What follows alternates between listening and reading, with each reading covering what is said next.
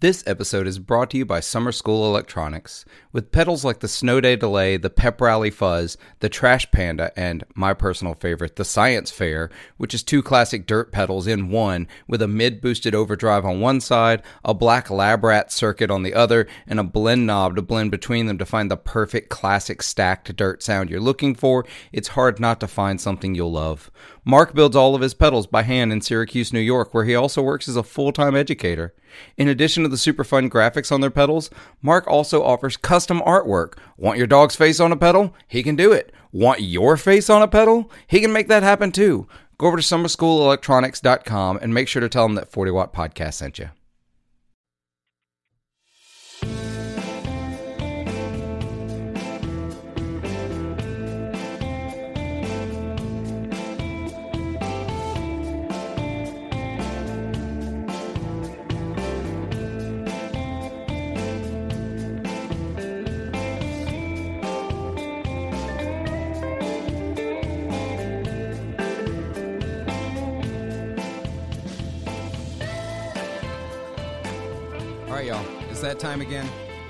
40 Watt Podcast coming at you. This is Philip.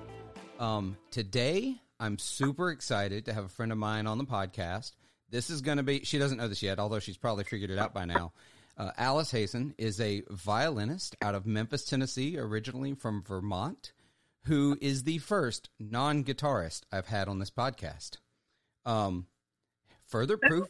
yeah, see, I told folks this podcast was about music and not just guitar, but nobody believed me. So now I'm having to prove everybody I- I'm being real about this. I got piano players planned. I've got all sorts of folks planned. Actually, I ran out of other instruments at that point, but I'm planning on other things. We're going to talk to a whole bunch of people. But today, I have Alice Hazen out of now Memphis, Tennessee, Soul City, USA. I don't care what anybody says. Um, Detroit can claim what they want. they can say all they want. Memphis is still doing it. Um, but so I'm going to set you up here, Alice. I'm going to let you introduce yourself, talk all about yourself, but I'm going to I'm just going to set you up just a little bit here. So Alice started studying violin at the age of 4. Comes from a mother who played in the Vermont Symphony Orchestra you grew up in like that classical world from a very very early age and now you play i don't even know what to call the music you play so talk about your journey to memphis tennessee how you got there how'd you get into music which i've given a little bit of that away but there's i'm sure there's a whole lot more going on there tell us how you got here Hey, well, that's a that's like a whole life story, Philip. Are you ready? let's do it It's uh it started at age four. No, I'm just kidding. it might have started around that time. My mom always waffles when I ask her. She's like, "Oh, sometime around then." I was like, "What? You didn't like put it in your diary when I started?" I guess she didn't think I, you know, it would matter too much. But um, she is definitely like one of the primary people that I always give credit to for both getting me into music and keeping me, you know, an active and motivated musician. And like you said, um, very accurately, Philip, she is the uh, one of the flutists in the Vermont Symphony, and Jansen is her name. And she would bring me to all of her symphony concerts and rehearsals when I was little. And I remember she asked me one day, she sat me down real seriously and she said, Okay, Alice, the time has come for you to learn an instrument and what do you want to play? And I thought for a moment, my four year old self, or five, or I, I don't know. And I thought about the instruments that I knew the most. And from a little kid's perspective in the audience, the two uh, sections that you can see most easily in the orchestra are the violin and the cello. And so that's how I chose the violin was because I could see it from the audience. that's awesome so yeah, that's that's the most illustrious story that I'm sure you've ever heard. An origin story for how somebody came to find their their it's, voice. it's as good a it's as good a reason as any i guess yeah, mean, I don't think you reason too much when you're that age. very true I'm pretty sure that I got like caramel candies after I practiced. That was one big motivator. um, and and yeah, I think I might have actually been more consistent and like put in more practice hours then than I do now. I mumbled that part, but I said that that I do right now. Because oh yeah, no, I think that's all of us. Sure, you know. Yeah, you all have to. Every musician has to be like a an everything to themselves. They have to be. Well, right now I'm my own accountant because I'm going through my 2020 uh, tax information. You know, we all have to do that. No, for all those And, all those gigs, You know, for, for all those gigs that yeah, 2020 yeah, brought it's gonna us. be. Right. It's actually a very easy year to go through my taxes, figure out what I made, and it's kind of sad. But anyway, uh, yeah, the first like two and a half months were pretty good last year, and then after that, actually had a really fun December. I played at the Memphis Zoo outdoors because right now I'm only doing outdoor gigs, and I people were uh, tipping me. It was awesome. It was really cold though, and I I think that they um, found like the one the one person who might be able to withstand the cold more than most Memphians can. Makes total So- sense. Oh yeah, I'm from Vermont. I don't know if you said that I already. I but- did, but it's Vermont worth it's worth noting. A beautiful state. I visited for the first time in 2019. So Nice, nice. I think you told me about that trip, as I recall. yeah, uh, Burlington. What an incredible little town. They would have never thought it. Yeah. Wait a minute. You're saying a lot of things. Uh, I don't care what anybody says. no, it's Wow. a, it's it was a neat little town. Uh, had a great little speakeasy hidden bar that I loved called uh, Lincoln's. I don't know if I'm supposed to talk about it on a podcast. It's not so secret then, but uh, no, it's, it was really cool. um, God, this is so sidetracked, but I don't care. Um, there is so this bar is down an alley through two completely blacked out glass double doors, and you walk through those doors, and it's a coat rack. Like the room is like the size of someone's bathroom. There's some coat racks on the wall and an ATM machine. You have to pull on one of the coat racks to open the door to go upstairs to the bar. Oh man. It's so cool, and See, I think you might. and everything's five so dollars. cool. I It's didn't never beautiful. know about that. Yeah, we we had to do some deep digging. Wow. You know, I was at a library conference, so librarians have to find where all the good bars are. That's that's our that's our parlor trick.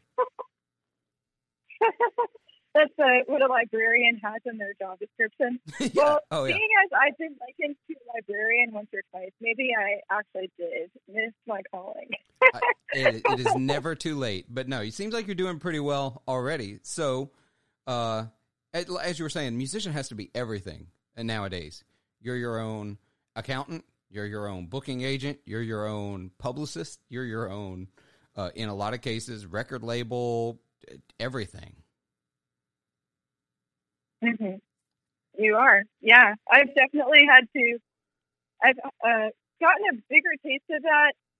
Of course, well, the Blackwater Trio was sort of my entrance into non-classical life, but um, as far as like really accounting for everything and, and leadership and stuff goes, I've really gotten a taste of that in the last two and a half years or so with my own solo project and stuff. Because it's just so much harder to I don't know. It's on a different level when you're the one trying to like rally everybody to go to the studio on a certain day or, you know, just all logistics and and it's all about it's all riding on your name, not just a group name. So yeah, there's there's been a lot of learning that I feel like I've done in the past couple of years and I don't know, it gives me hope because you know, every year I get a little better. I now have a spreadsheet for my taxes as opposed to just like, you know, piles of paper. Yeah. I downloaded my like years ago, years ago, and that was like no joke, a life changing moment for me. And I'm not getting paid to say that, but just get yourself something, musicians out there, something to track your miles. Yes. Biggest piece of advice I can give. mileage is mileage is huge, and a lot of musicians don't pay attention to it. You know, I, I used to, I didn't do a lot of them because I hate them, hate them, hate them. I hate casino gigs. I hate them so much. I, I oh, Mm, Mu- yeah, I've played one or two of those my time. Mu- music to be ignored by, but so played these casino gigs, and of course, 1099s as any you know all you musicians should be filing your taxes on all of your gigs you should never not file your taxes you hear that irs and whatever nsa agent is assigned to me i'm just letting you know Is But- it? yeah and kidding. and no yeah 20% of your tips no whatever uh, so All the musicians are going to hate me now. i know I- yeah. I- Uh, I do not comment on the tip part. I'm just official. Uh, but so played those gigs, and uh, it was the first time I ever had someone explain to me about mileage, writing it off. And it's like your mileage is part of your expense. And by the time I got done with the mileage for rehearsals and the gigs and et cetera, et cetera, it was a wash. Like taxes were a complete wash. I owed nothing That's, because you know, I actually basically took a loss like by the time he good and bad calculated mileage. Yeah, it's good and bad news. It's like I basically took a loss by the time you calculated mileage. Yeah, I've I've definitely learned a lot in the past two years. Every time I go in to do taxes, and I just like go to H and R Block because obviously it's enough to keep track of without actually knowing how to do taxes. Um, but like I just learn something new every year, and or you know like how you can if you have a music space in your home, you can put that percentage of your home into the cost you know, and utilities and if you have a phone or whatever. But anyway, this is all making for probably very boring podcast talk if I I- talk about that, all this tax tricks I've learned. It is. But it's- boring, but it's important. You know, uh, for example, this this podcast, I just I just filed LLC for this podcast. Like it's it's a registered business, right? And that means that are my you. Yeah, it's a, it's a thing that needed to happen. Like for tax purposes, if I Uh-huh. wa- if I want to be serious about it, and I do, that means that my gear is gets to be written off. Like whatever I buy, like the space I use in my house to record this podcast, that's a business expense. So it's a very very small one, which means my taxes are going to be super complicated next year when I have to file them. But it's needed in order to keep that all straight and to make sure that I'm not getting raked over the coals later. And musicians need to understand it the, a little bit. They don't have to be accountants, but they do need to understand a little bit. And I think nobody talks about that. We'll be right back. This podcast is supported in part by Stringjoy Strings. I'm a snob, at least that's what people tell me. I'm never okay with good enough, and that's where Stringjoy Strings come in. They're better than good enough. They're the best. Stringjoy are making some of the finest strings available today right up the road from me in Nashville, Tennessee. They offer custom sets, balanced tension, coated strings, the works. If you need it, they can probably make it happen. You should be using Stringjoy strings, and if you're going to order from them, you really could help this podcast out by clicking the affiliate link down in the description or show notes below. You get amazing strings, I get a little bit of that back to help the show keep going. It's a win-win situation. Get your Stringjoy strings today.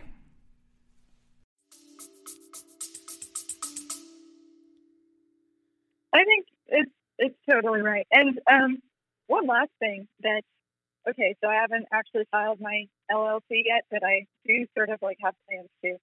But I've even have people tell me that like it can protect you from like say if somebody trips on a cable at your show and they want to sue you for like their broken leg or something, then the business is like kind of between you and them.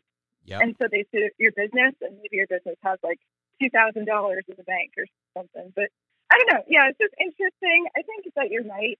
It's important, and I actually feel like I'm better at understanding things like that than I am at like songwriting.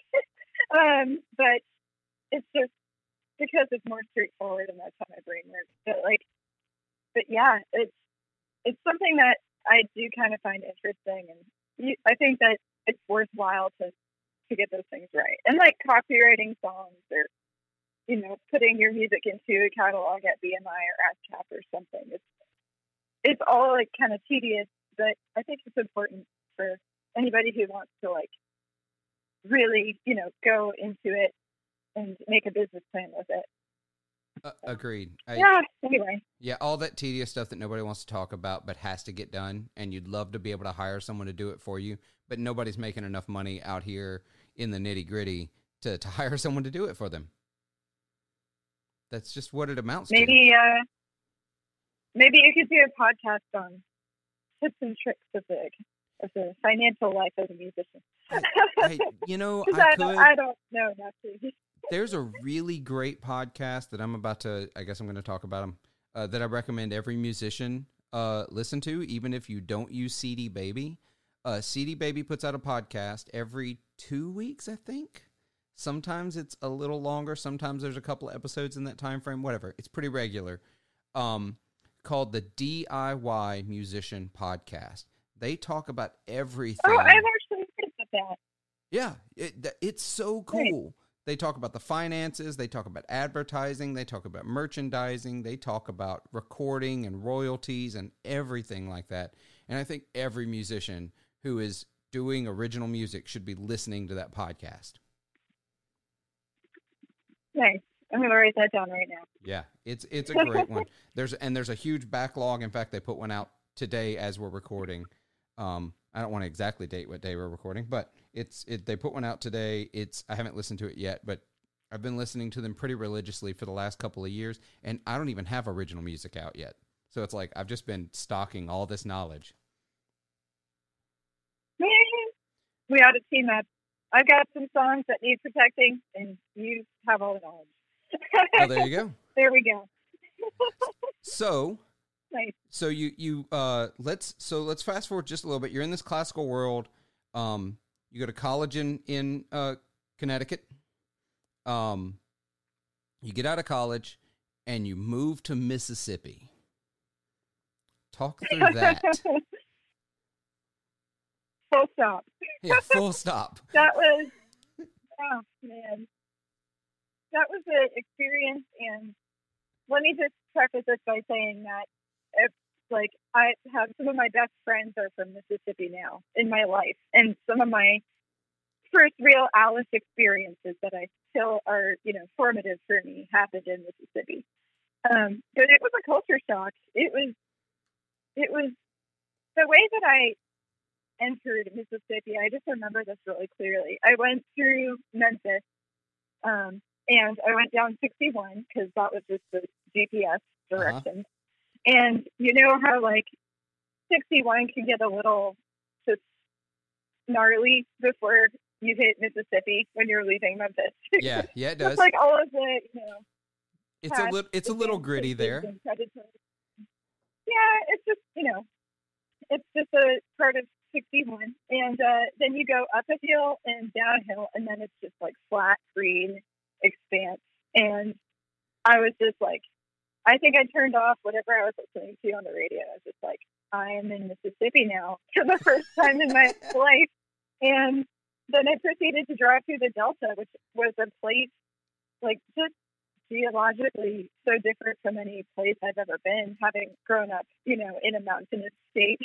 yeah and uh, it was beautiful and haunting. And then when I kind of like, well, first I went down to Delta State University where they gave us our training through Teach for America, because I was there for Teach for America to be a band director. That's what brought me down initially, as I know that you know. But um, yeah I, you know, I just remember really, really hot summers, mosquitoes that just seemed too large to exist in real life, and talking on the phone with a boyfriend who really didn't like the fact that I was so far away, and eventually would lead us, you know, to a breakup. But you know, it was the best thing for both of us in the end. But it was really like both an exciting time and a lonely time, and you know, teaching was ugh, it, the first year was just a wash, and then the second and third years as a band director uh, in a public high school in Mississippi were way better because I had my feet under me finally. But I Right. was, you know, just like in every way kind of lost, and I put away my violin for a good semester, just trying to keep my head above water teaching, and I felt like I had lost a limb or something. I know that's kind of cliche, but um, I was, you know, pretty much just a classical musician at that point after graduating Yale. And I felt like I had a big, huge part of my expression cut out. but I just didn't have time to practice or energy, after I came home from the workday. Um, and then I started to like attend these open mic nights in the second semester of teaching, and that's when I kind of got more like interested in, you know, just being more of a local in Clarksdale because I could have the time and the energy. And then Seth and Walt came over to our house and started to jam, and that was sort of the beginning of our group, the Blackwater Trio. And that was, I think, the thing that kept me. Um, when it came time to like tell the boyfriend that I wasn't gonna just go back to move to live with him in DC, um, like music was a really big thing that kept me in Clarksdale, and of course, a lot of the people there too. Just you know, making me feel like I had a responsibility to stay, and also I wanted to stay because I was making really good friends and kind of like exploring this new side of myself musically that I had never known was there or could be there, and that was pretty much the reason I stayed. So I'd tell people that I came down for teaching and stayed for music, and I stayed in Clarksdale for four years, taught for three of them, uh, and the fourth one was sort of like my big leap out of, you know, the grit and grind of being a teacher who gets up at 6 a.m. every day. In fact, I think Walt gave me a retirement card, like happy retirement, Alice. That's awesome. when I got out of teaching in 2015. That's so cool. Very thoughtful. yeah, and it's and I, I just yeah, it was very good change for me, lifestyle wise. it's an interesting story that, you know, I lived in Clarksdale for most of my life, not all of it at this point. There was a day not that long ago where I could say that, but of people coming to Clarksdale for whatever reason. For you, it was teaching and, and band directing and Teach for America. Um, uh, and and for those of you who don't know what Teach for America is, it's a it's a program that brings recent college grads into high risk and impoverished areas to teach basically at risk youth. Um, and whether it's Teach for America that comes in or it brings you in, or if it's a music pilgrimage, um, I've I've met so many great friends at this point, um, guys who or and gals who move from say Washington D.C. because of the blues. They want to live there and experience it, or um, Iwai, who comes from Japan every year, just not this year, obviously, Iwai! but comes e- every year just to experience the Delta for a few months before he goes back home to Japan. Or um, the Australians that come to Clarksdale, buy property, open restaurants, open um, bed and breakfast, you know, open all sorts of cool things because they want to be a part of this weird and wonderful, wacky blues and Delta culture. Um, and that's why I think it's it's such a travesty that to a lot of people, especially Mississippians, they see Clarksdale as the Delta and run down and impoverished and but whereas you leave the state and suddenly people see it as this magical, wonderful, artsy musical place that they have to go explore and they have to be a part of somehow. And oh, it gets me riled up. It's like it, you got to look beyond the, the face of something and and see the soul of it. And the soul of Clarksdale pulls people in, and people stay. Like a lot of times they don't come intending to stay. I doubt you came to Mississippi with the intention of staying in the in the Delta. Which you're in Memphis, you're still in the Delta. We'll still take it. Uh, you're technically on the bluff, but whatever. the capital of Mississippi as they say. it, it is at least the capital of the Delta. I'll give it that.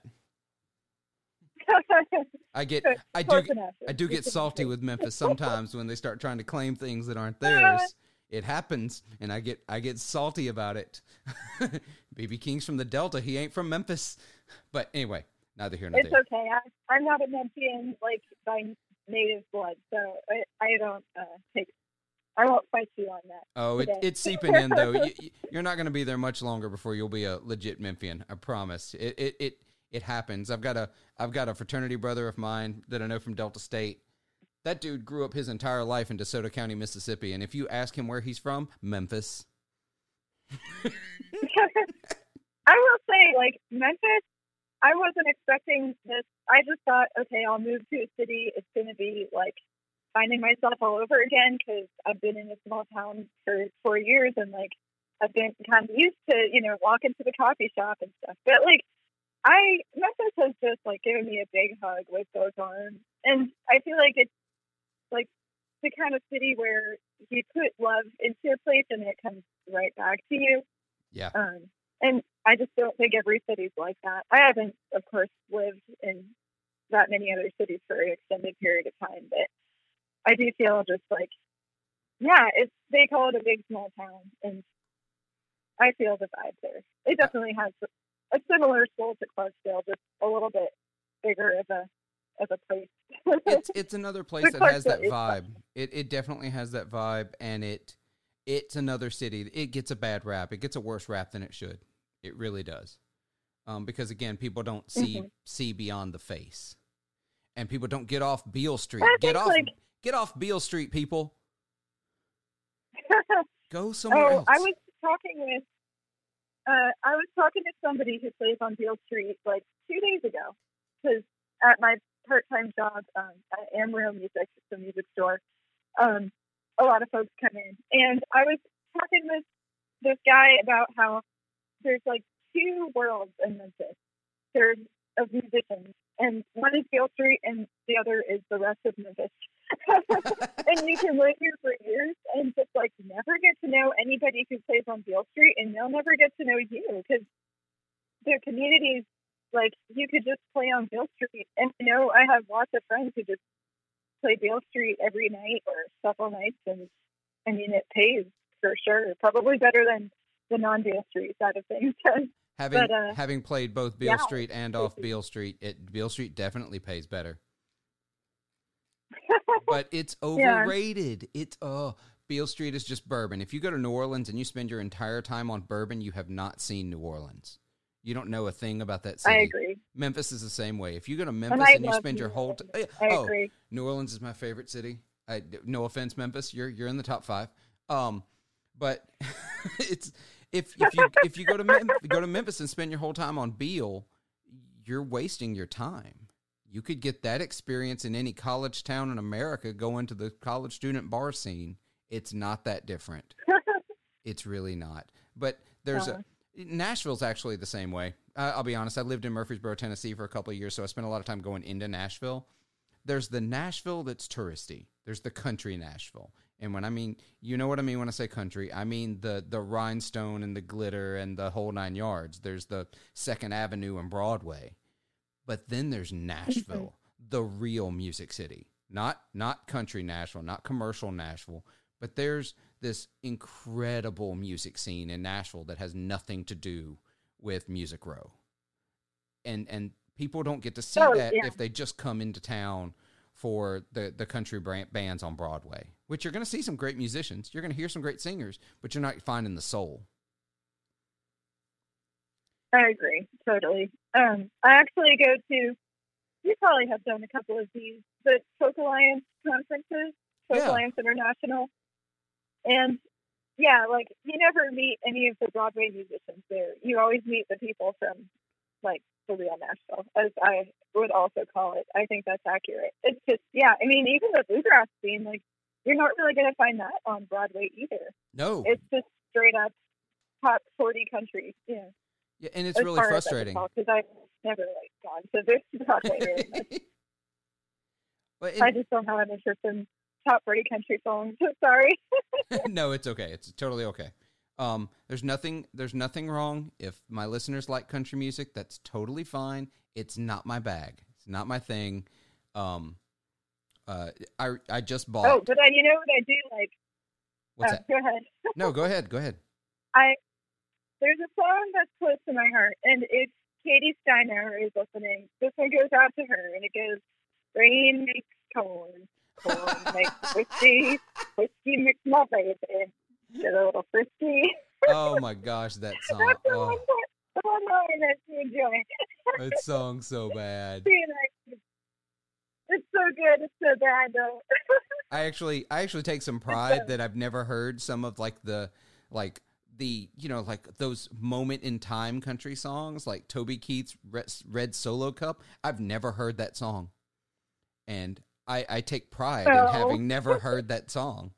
Um, there's just moments in that I'm like, you know what? what? Oh, go ahead, go ahead. No, I'm just it, I I know that's probably bad. I should probably listen just for the sake of understanding what everybody's talking about, but I don't care.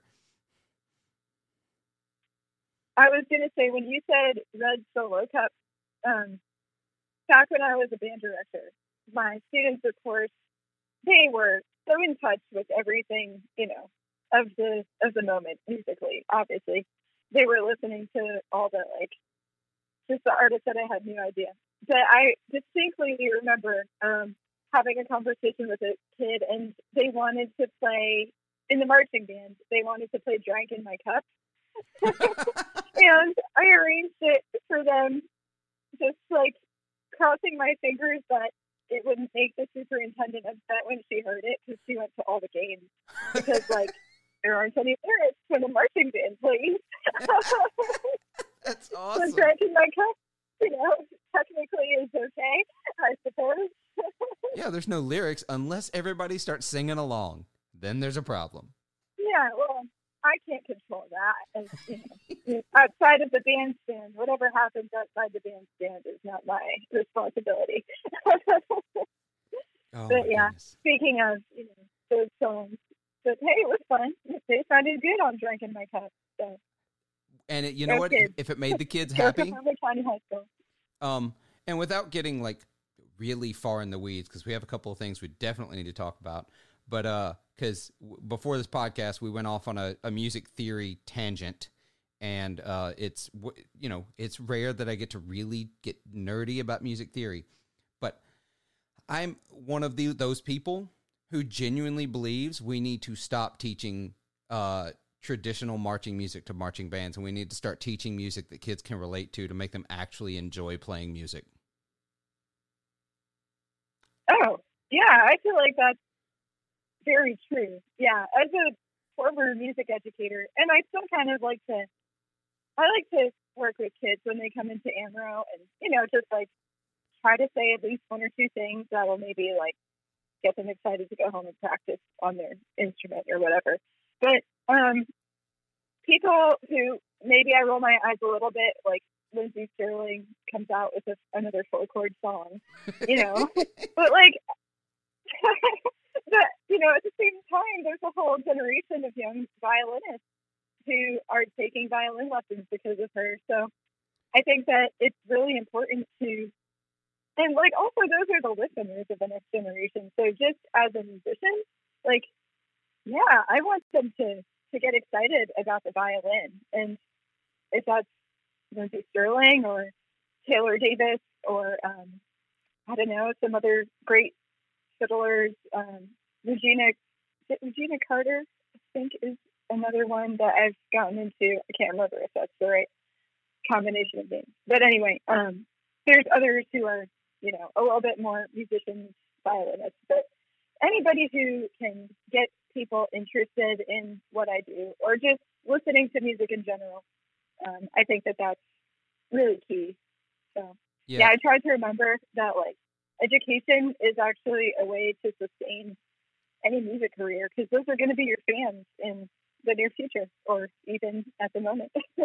That's very, very true. And I am woefully unversed in violinists and fiddlers out there. Um, I've seen a few over the years who are like, I, I don't even know, like, it because it's such a different world for me. But like, of course, I've, I, you know, people like um, uh, Sara Watkins, I'm really into because I was really into Nickel Creek when they first came out, and since then, uh, she does a, a a family band with her brother now. She also does um, a band called.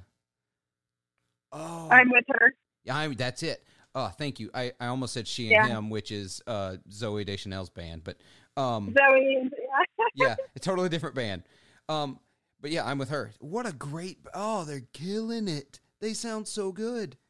Um, but you know, it's I know. and, yeah, I am a fan as well. you've got to encourage these musicians. What? It's first of all, on the record. This is on the record on a Guitar Gear podcast. Yes, that's technically what we are, Music Gear podcast. I like Taylor Swift. I like Taylor Swift a lot. And you know what? If you don't, that's fine.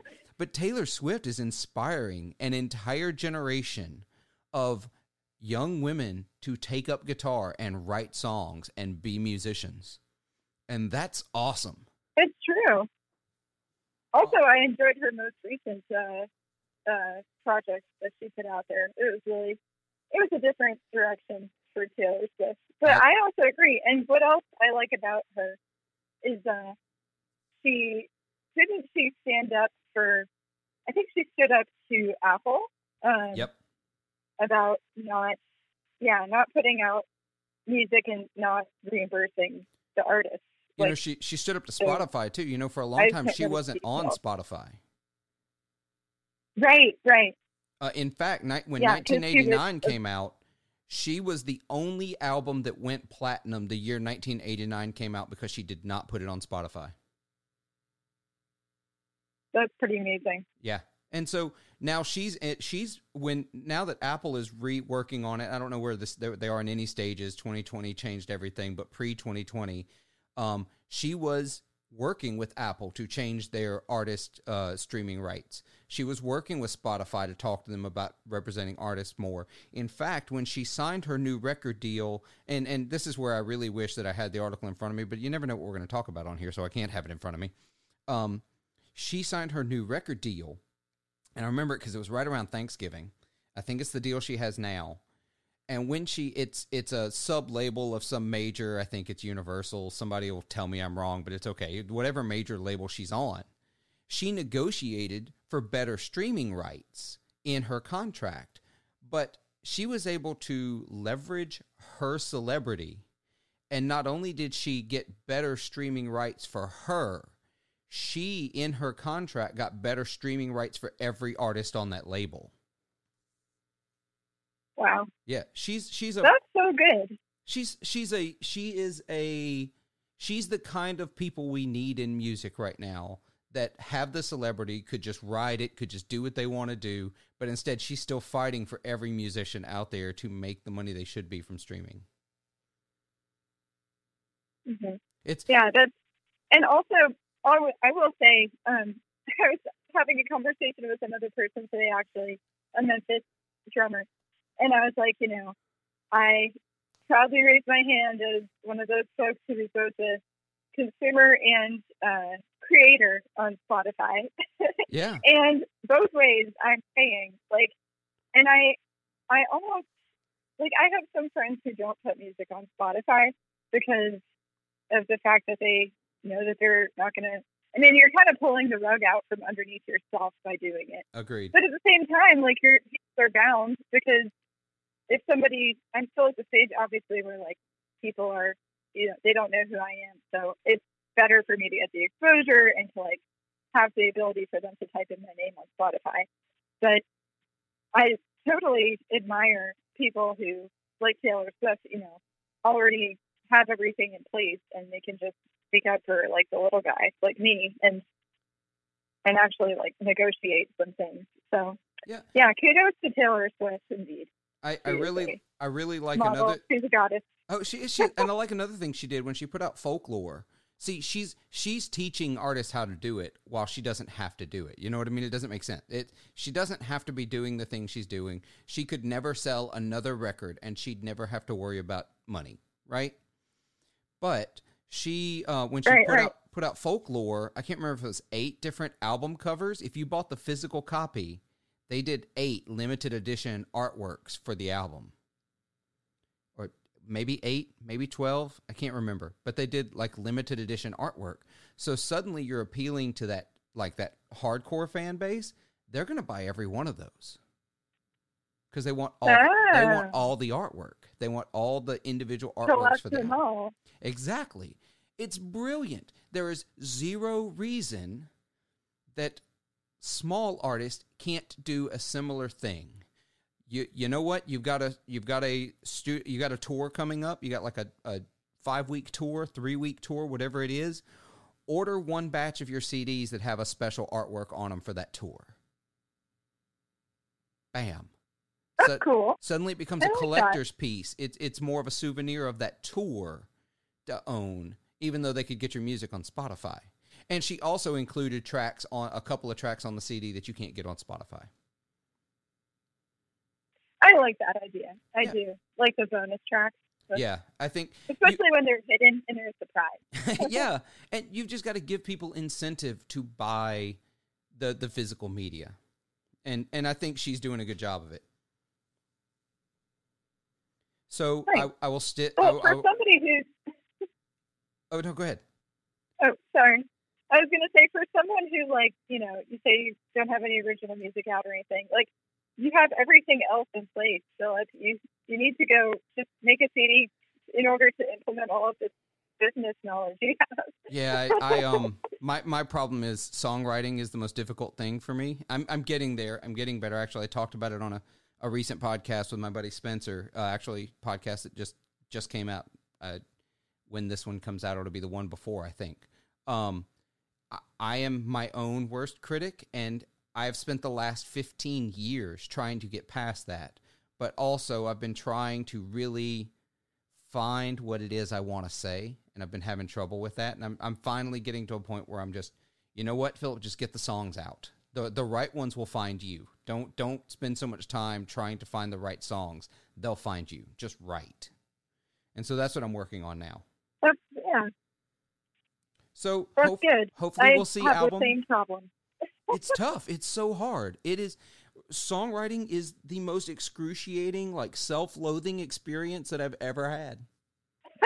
Nothing makes me true, hate myself true. more than songwriting.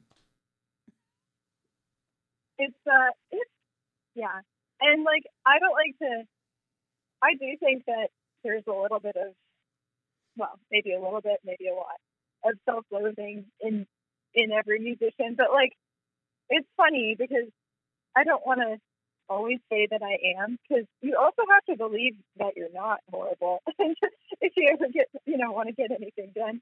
But like it really anything that um that brings me into a place where I have to focus on that I have to face my shortcomings, like my perceived whatever it is I'm self conscious about in my heart. And that can be like going back to a classical concerto that I used to be able to play, you know, like at concert speed and now I'm like kind of relearning it.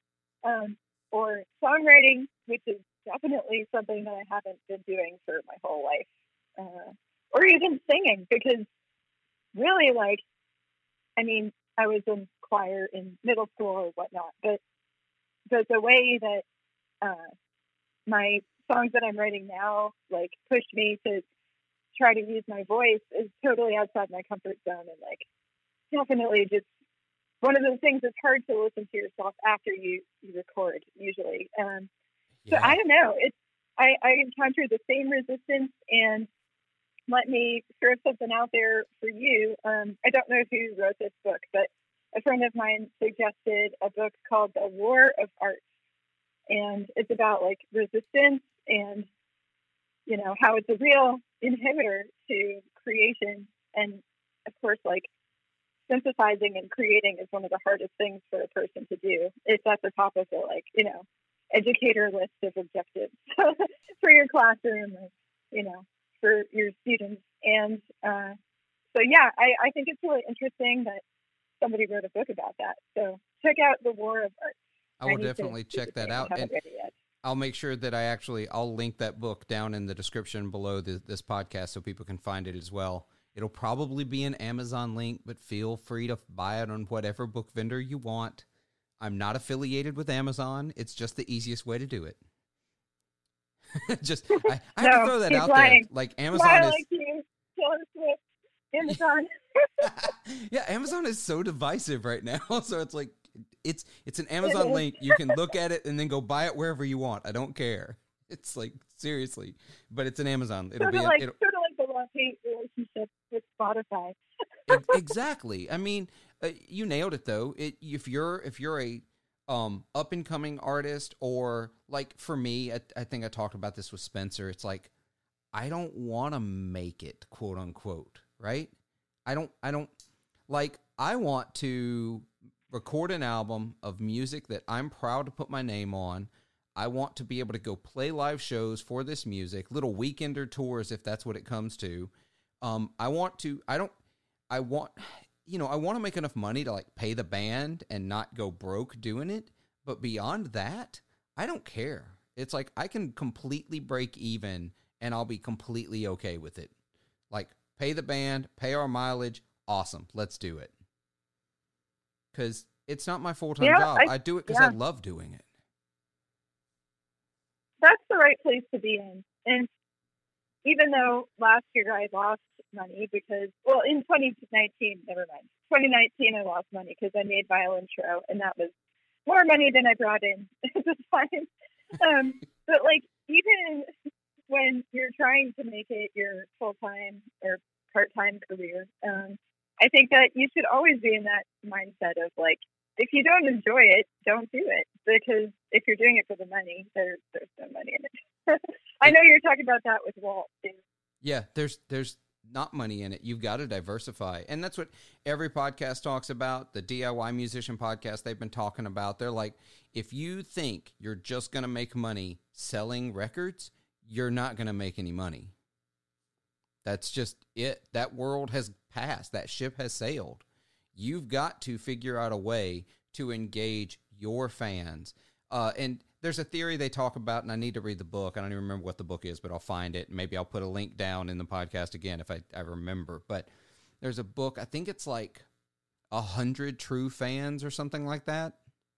And I think the concept is if you can create 100 true fans who will spend $100 a year on you, whether that be music, videos, merchandise, uh, you know, tickets to your your concerts, anything like that. If you can get a 100 people to spend a $100 on you a year, that's that's the way to do it.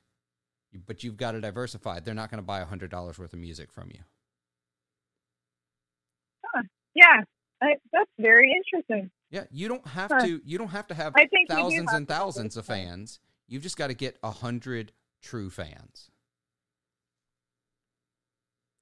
It's, That's- Yeah, I I think uh, education comes back into play there because like, how do you how do you build like a long term relationship with someone? I mean, that's one way, but I think that people have to buy into you as a person first, and then feel buy into your music afterwards. But I think that uh, like when I think about who some of my true fans, like if I were to if I feel like I, I also don't want to brag, you know.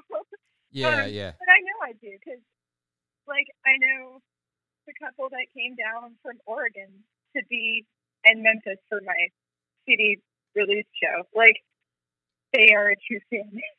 they they tune into Fiddler's Friday every every week, and uh, there's some other people like that too. And yeah, and like I I almost don't want to just like think about how I'm gonna get a hundred dollars from them, but I think that the idea of uh, spreading out what you do is important, and especially now that we're learning, you know, live shows might not always be a, a given. Um, do some other stuff. To, like I'm doing a lot of home recording right now for people. In fact, Sean Ruskey and I are in talk about an album he wants to make. Who's I that? hope he doesn't get upset with me for saying that. I missed the name. Uh, you know, Quapaw Canoe Company. oh yeah, very cool. Yeah, John Ruskey, who's the head of that Yeah, establishment, Clarksdale establishment. So anyway, he sent me some of his songs, and he, of course, was like, "Oh, I'm no songwriter." He's a great songwriter. I love what he sent me, John and John Ruskey like, is one of the most. details away. That man is one of the most talented and intelligent people I've ever met in my entire life. He he doesn't Oh make yeah, any he's sense. so thoughtful, yeah, and his family too. I love um, his wife and little daughter Emma, yeah. Sarah, and Emma Ruskey. Yeah, so. Sarah Sarah was my um in my first full time library job, Sarah was my boss at the Carnegie Library there in Clarksdale. And so I still talk to her pretty regularly because we're both library directors here in Mississippi. Uh, I don't know if I've actually said that on the podcast before. That's my full time job. I'm a public library director. Um, but uh, yeah, she and her daughter and John, they're some of the coolest people. And John is super talented musician, songwriter, just intelligent and thoughtful and profound. Anyway, I'm gonna go on a John Ruskey like it a fanboy like crazy. Um, I love that guy. So that's awesome. You're working with him on that, and it's such a cool world that we're in now that you can record at home as work. Like people can send you tracks, you can record your parts to them, send it back to them. We don't the the concept of the studio has changed so dramatically just since I was in school for recording industry management. Like wow, yeah, definitely. Um, we actually just put some sound tiles up in our music room this past weekend. Brandon and I did, and like I think I might be doing this well after the pandemic is over. In fact, Walt and I have been getting into Pro Tools collaboration collaboration mode. Um, there's a song I'm working on called Dream of Rain, and it's already written, but like we're working on a video compilation. Oh, cool. It's just like, yeah. And so Pro Tools, I mean, he's like basically given me all of the information I have ever needed for Pro Tools. But um, yeah, things like that. I think he said he was thinking about it and that he thought it was the future of Pro Tools is like collaboration over, you know, over the cloud and stuff. But it's it's good. I'm proud that I've been able to kind of add that skill set to my, you know, toolbox in the last few in the last year or so because I don't know, it's just a, another like form of income, like you said, diversifying. And I've been able to work with people from all around the world. Like there was a um, singer songwriter from the UK who we did a version of Bright Eyes from uh, Watership Down, the the movie Watership Down. They had a song called Bright Eyes. Okay. So it was a sad song that I was recording for this British singer. It was awesome. And see, and that's that's sort of what I'm trying to get into is like that mindset that that can be done because part of what held me back from writing and recording my own music was I don't have the money to to put put into studio time and oh I I have this degree that I should be able to use and record it myself but then it's also I don't I don't know. It's there was all those hangups in learning and getting better at actually doing the the software and keeping up with all the changes and 2020 has made me dial back and be like, okay, Philip, stop trying to, you know, eat the whole elephant in a bite. Just settle back, sit around. And so, like, I've been teaching, reteaching myself some of these skills that you're learning, recording for other people. Um, and I've been reteaching myself.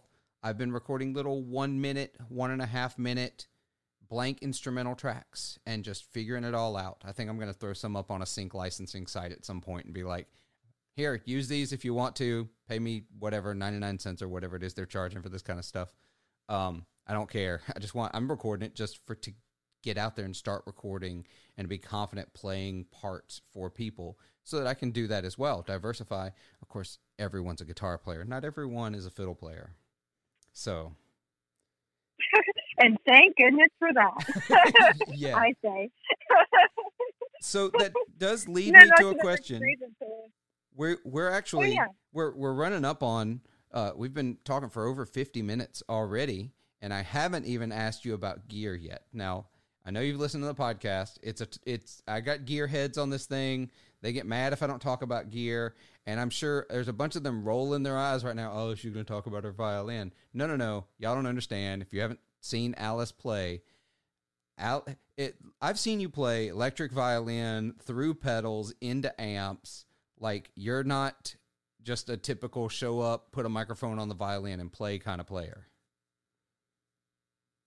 Well, thank you. I take that as a compliment. it, it is because it's... honestly, the violin doesn't do well that way. I don't think. it's it's I it, see This- yeah, yeah. I, I could see where they probably get a little snooty about it if I'm over generalizing. oh, everything, everything in the world of violinists is snooty, except for me, of course. Um, just kidding. no, I'll tell you a few things about. Um, well, I'll tell you like my basic setup, and then I'll tell you about a few things that I'm excited about, uh, particularly related to violin. So, um, my basic setup is um, a pedal board, not a very big one. I don't actually have that many pedals.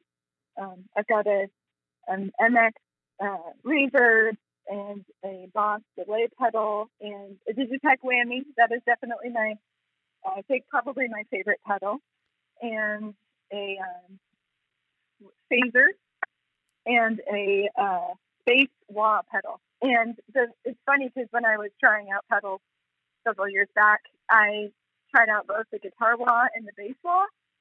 And the bass wah doesn't really work that well on the higher levels, the higher registers and strings of the violin, but man, does it sound good on like two two low strings. Interesting. so that's what sold me. Uh, so And which which I- which bass wah? I'm curious.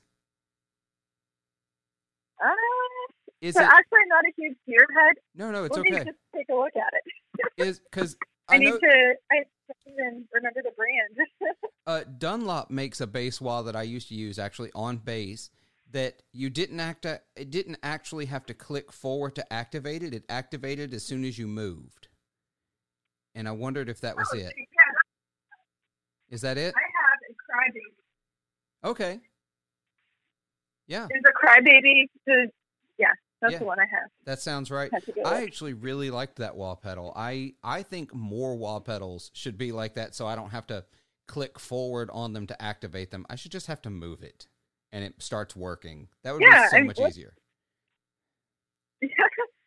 yeah, I I enjoy this one a lot, and um, and it's become my favorite pedal just because when you when you I try to save it for the best parts of the show because it's just so juicy. and on the violin, with the sustain that the violin has with the bow, um, yeah, I don't know, I just love using that, and it always turns heads too. So I gotta gotta reserve it for the best parts of the Devil solo and Devil went down to Georgia. Oh yeah, no, that's perfect. So it's it's kind of crazy to Mhm, me that you mentioned a, a whammy pedal. Like even a lot of guitar players won't go near a whammy because they're interesting to find a way to use. Like, it, yeah, no, no, don't get me wrong. Every Rage Against the Machine fan went out and bought a whammy and tried to be Tom Morello.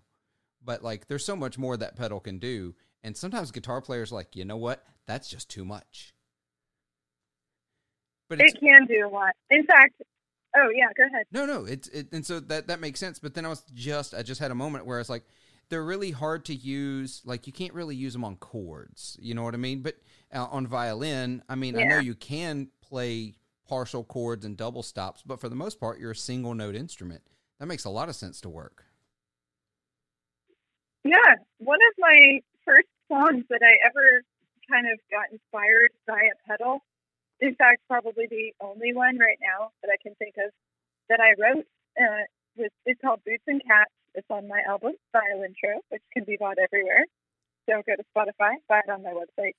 I'm just kidding.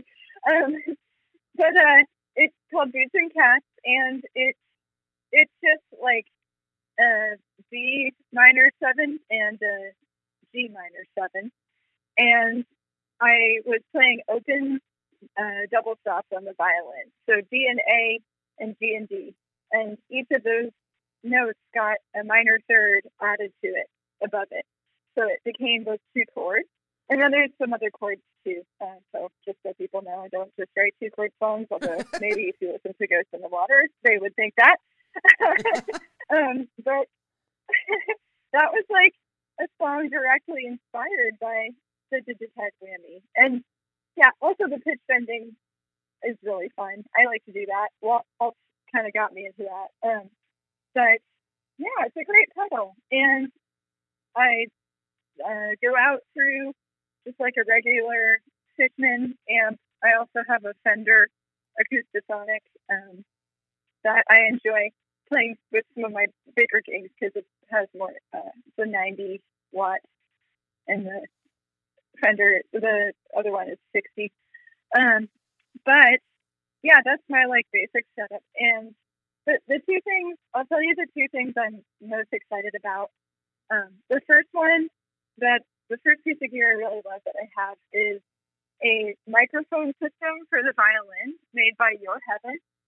And Your Heaven is a tiny little company. I don't know if they're as tiny now as they are when I met them, but um, I met them at a Folk Alliance conference, and they had a little booth set up, and they have a microphone that goes into the violin through the F hole. So this would be for acoustic violins, not electric like I play on, you know, some viol- on some Blackwater Trio shows or all of them. Um, but this is like specifically engineered for string instruments. So also guitar, they make a system for guitar as well. And what's really cool, I use this for all of my home recording gigs because it's there's a way that you can set it up to EQ to each specific instrument that you have. And like now I'm fortunate I don't just have one fiddle, but I have like two or three. Um, and it's really cool because I can make like a profile for each one. And I don't know how the technology works, but it just basically cuts and EQs it.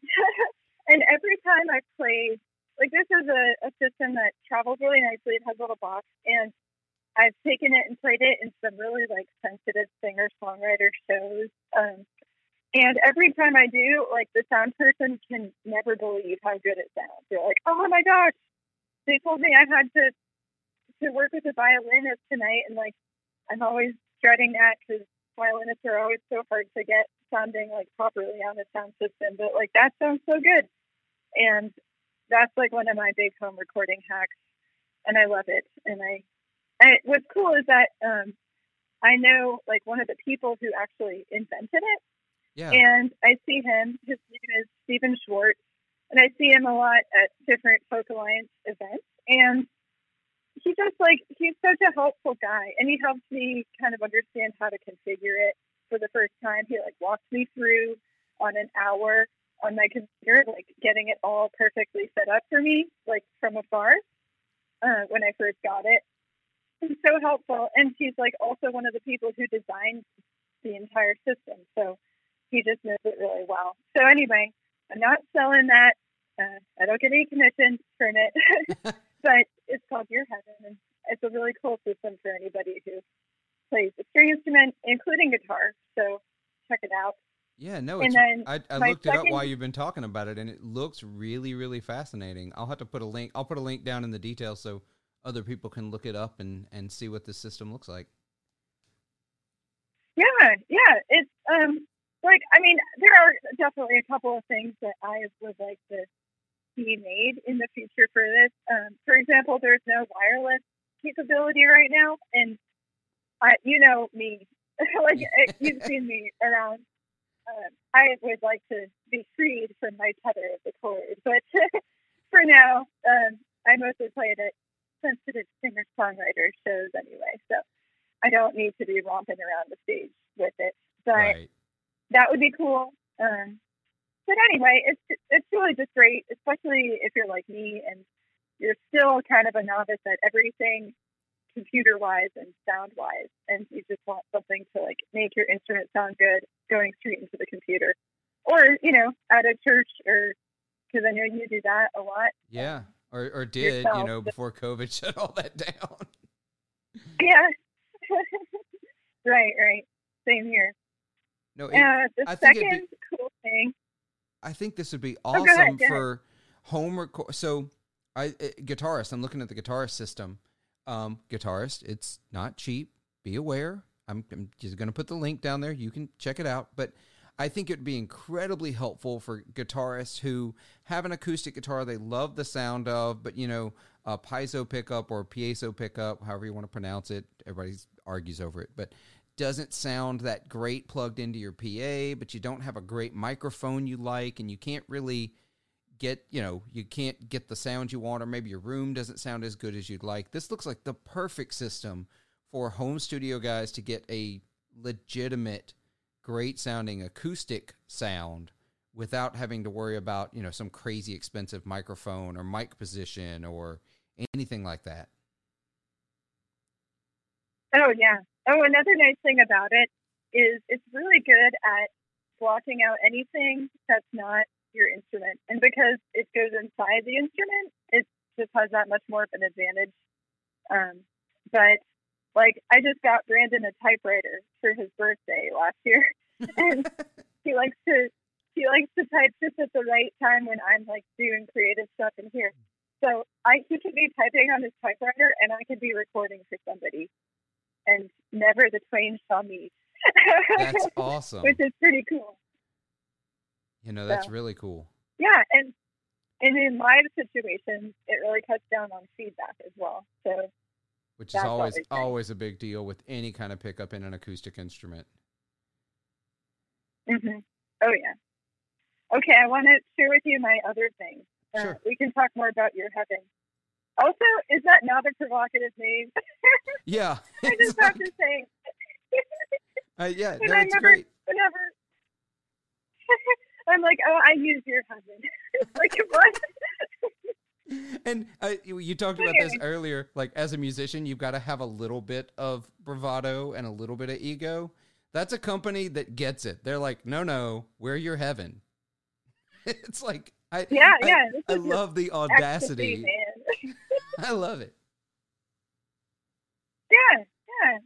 But like they really are great. So and I can't say enough good things about Steve. He's he's a wonderful guy. He will take care of anybody who needs his help. And they are kind of like a scrappy little startup too. They're not like Fishman, you know, pickups or something. It's it's a startup that I think deserves um, if you're going to spend hundreds of dollars because it is not like you said it's not cheap, but um, if you're going to spend the money to like really get something nice. And then actually what I like to do when I am not just in my home uh, is like mix this with, you know, in the studio when we made Violintro, um, the engineer Mike Wilson like put he put microphones in the inside of a piano.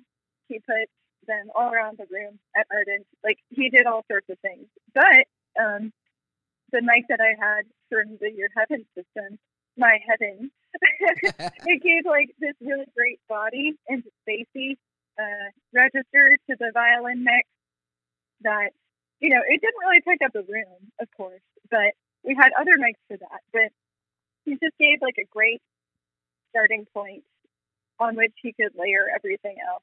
So No, that's awesome. that's all. That's, I think I've said everything that I can think of as good. There's a lot of good things about your heaven. That's very cool. Uh, Yeah. yeah, I'll, I'll share that link in the in the uh, description so folks can uh, check it out. Uh, maybe I'll find them. I don't know if they're on Instagram or anything. I'll find their Instagram if they've got one. Um, but yeah, yeah, show him some love. very yeah. cool. So the that's last your thing I'll say, Yeah. gear wise, um, that's everything in my rig right now. Besides my purple dragon violin, which I love, it's Vibridge violin, and I feel like people now, you know, know me by that violin. They're like, "Ooh, who's the girl with the purple violin?" So, anyway, it's fun. Um, but uh, just a little side note, and this is probably not gear related as much, but I just got one of my carbon fiber bows re- bows rehaired, and guess what color I got in the hair? I, I'm assuming purple. I hope. Oh gosh. Well, they do make purple, but think a little bit more under the radar.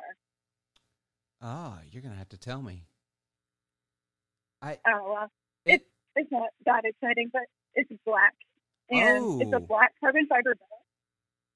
So real fun, and I'm excited to like debut that. And anyway, I put it out there on my most recent Fiddlers Friday live stream. But that's something that I think I'm going to start doing more of, and I think it's becoming a trend. Um, so my coworker at Amro like did this for me to mostly as an experiment for both of us, but he said that um, it's also becoming sort of a trend for like string players to get black horsehair on their bows, um, Oh, and not just the typical white. You can, of course, get all the, you know, tutti frutti colors of the rainbow Uh, if you you're would right. like to get like pink or neon green or whatever. Um, but yeah, anyway, that's something that I'm just excited about aesthetically, but also um, the black horsehair is like not quite as processed as white horsehair, and it's thicker and just like so robust. And I feel like it brings out a lot more of the upper and lower tones, whereas you know my regular bow which is also great. Like regular horsehair, of course, has been used for centuries, but um, that's more of like brings out the mids. But this this other hair that I have now on the black bow, it just like shines in a different way. And so I am excited to bring it to gig and hoping also that like because it's a little bit more groupy um, on the string that it won't like I won't wake up the next morning and have like shoulder pain, which I sometimes do. so so we were So- talking earlier about the the snootiness of violin culture. Uh, Is there like so oh yeah, there yeah. there are carbon fiber guitars out there and guitarists turn their lowbrow noses up at carbon fiber guitars is there anything is there anything like that in violin culture where they see carbon fiber bows or even carbon fiber violins and they just kind of go oh no no no just can't do that Oh, I mean, yeah, I used to be one of those people, and now look at me. I mean, you're, you're talking to somebody. yeah, and of course, like that, everything got turned upside down when I came down to the south. Like I, I play more now on the purple violin than I do on the regular one. yeah playing a purple electric violin that- with a carbon fiber bow i mean your, Yeah. your your old classical friends won't even know who you are No, no, I don't think anybody like south of the Mason Dixon line ever expected this of me. And people south of the Mason Dixon line probably didn't expect this of you know, me to take this turn in my life um, where I put away the, the classical music and started running around the stage, jumping up and down, just like, you know, turning into an alter ego of myself. But Yeah. um, anyway, yeah, like I think there's a lot of of stuff out there, uh, especially because let's face it, like Pernambuco wooden bows are really expensive, and I don't think I. I mean, I did use that for a long time before I got my first carbon fiber bow. But if you're swinging it around, playing some, you know, I mean, not to talk forever about Devil Went Down to Georgia, but that's just the one I could think of where I like top little bow choreography that I've sort of built into the song for myself. Um, yeah, so I don't want to do that with my nice wooden bow. So I feel like maybe it's also my love and affection for like the old, old fashioned style, you know, like the real deal wooden violins and bows um, that makes me want to play a carbon fiber violin, carbon fiber bow because I don't. I mean, that was really the reason I got my purple dragon to begin with. Was I was at Stone Pony and watching people walk by me with like you know oh yeah overflowing beers in their hands, and I think at one point uh, at a trio show, Tess like walked right into me and spilled Diet Coke all over my purple violin, and like I you know, I laughed at the time, but like painfully laughed. But it would not have been nearly as funny if it were my wooden violin. So Yeah, no, I can totally. Yeah. under- I I think the same thing about um, uh, I have a I have a old vintage Super Reverb that I love, but it's like I I take it on nights I was hosting jams or whatnot, and somebody comes on stage and they put their beer on top of my amp, and I'm like, I will kill you. I will- uh, I will I will Yeah. murder you on stage. Remove the beer That's from a- the from the amp that's twice my age. Please, not quite that, Yeah. but if anybody's going to ruin my amp, it's going to be me. Ex- ex- exactly. If if I, you, it's it's that way I feel about my guitars. It's like, look, if I ding my guitars up, that's on me, and that's me doing it. Don't you do it? Don't you do it? It's it's I don't know. It's a Yeah. wild it's a wild way of looking at it. So I we have we have talked a long time, but I I meant to ask you this earlier. So I remember my first experience with violin, not in classical, bluegrass, or country. Um, I went and saw the band Blue October at um, the New Daisy Theater in Memphis. May it rest in peace. Um, Hmm.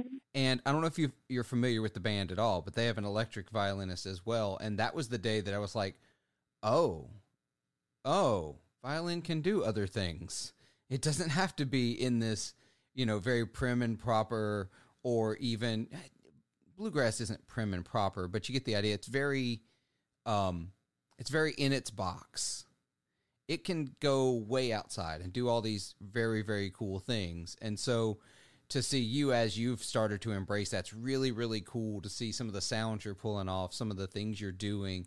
It makes it interesting because it's not something you hear very often at all.